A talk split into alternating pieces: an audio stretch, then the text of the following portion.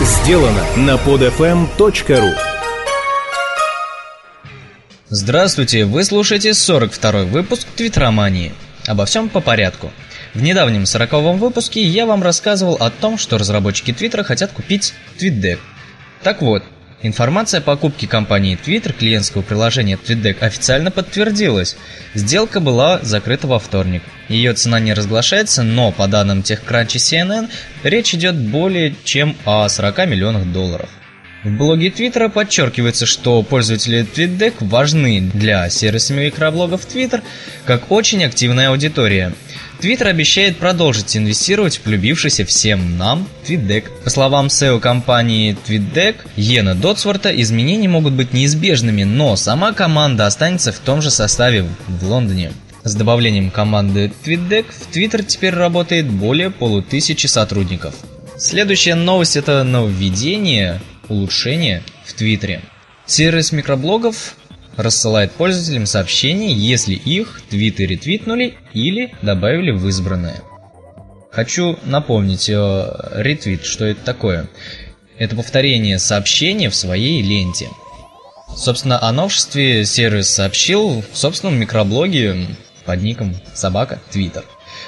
Пользователя уведомляют о реакции на его посты, точнее сообщения, если он подписан на аккаунт того, кто отреагировал на это сообщение – Помимо этого, пользователи теперь могут получить уведомления о нововведениях сервиса, новостях, а также подсказки и обновления продукта и сервисов, связанных с вашим Twitter-аккаунтом.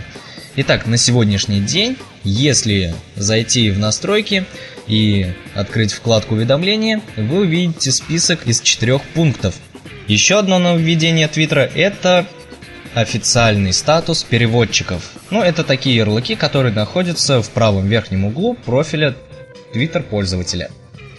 А, ярлык ведет на страницу Центра переводов Твиттера. Собственно, за что его дают? За активное участие в переводе Твиттера на другой язык. А, если вы, например, участвовали в переводе Твиттера на русский язык, и у вас там большой уровень, там пятый, шестой уровень, ну или может даже меньше, критерии не такие строгие, то у вас в аккаунте появится вот такая вот такой вот ярлык переводчика. Можете гордиться собой. Так, а сейчас небольшая история о американском твиттерянине. А точнее, как стал дедушка знаменитым благодаря обману сына. Кстати, вот этому дедушке удалось собрать почти 100 тысяч фолловеров. Американец по имени Норман, а, проживающий в Индианаполисе, подшутил над своим отцом, сказав ему, что сервис микроблогов Twitter является поисковой системой – его 81-летний отец начал писать сообщения э, в специально созданный твиттер-аккаунт, думая, что он отправляет поисковые запросы. Среди запросов встречаются такие фразы, как э, «погода в Индианаполисе сегодня», или, например, «холодные пальцы ног», или «сколько существует видов омлетов». 2 а мая отец Нормана искал в интернете фотографию мертвого Саму Бен Ладена. Последней записью в микроблоге стала следующая. Гарри Труман – лжец.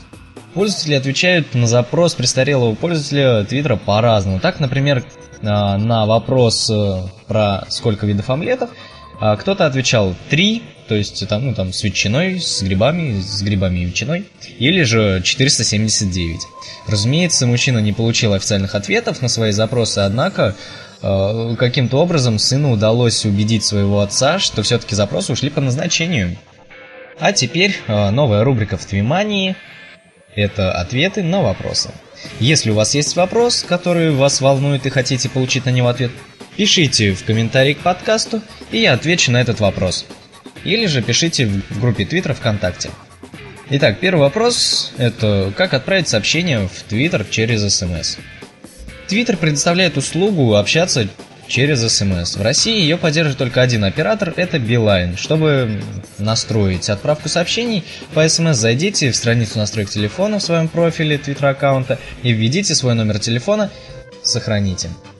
А, вопрос от Евгения Сидорова.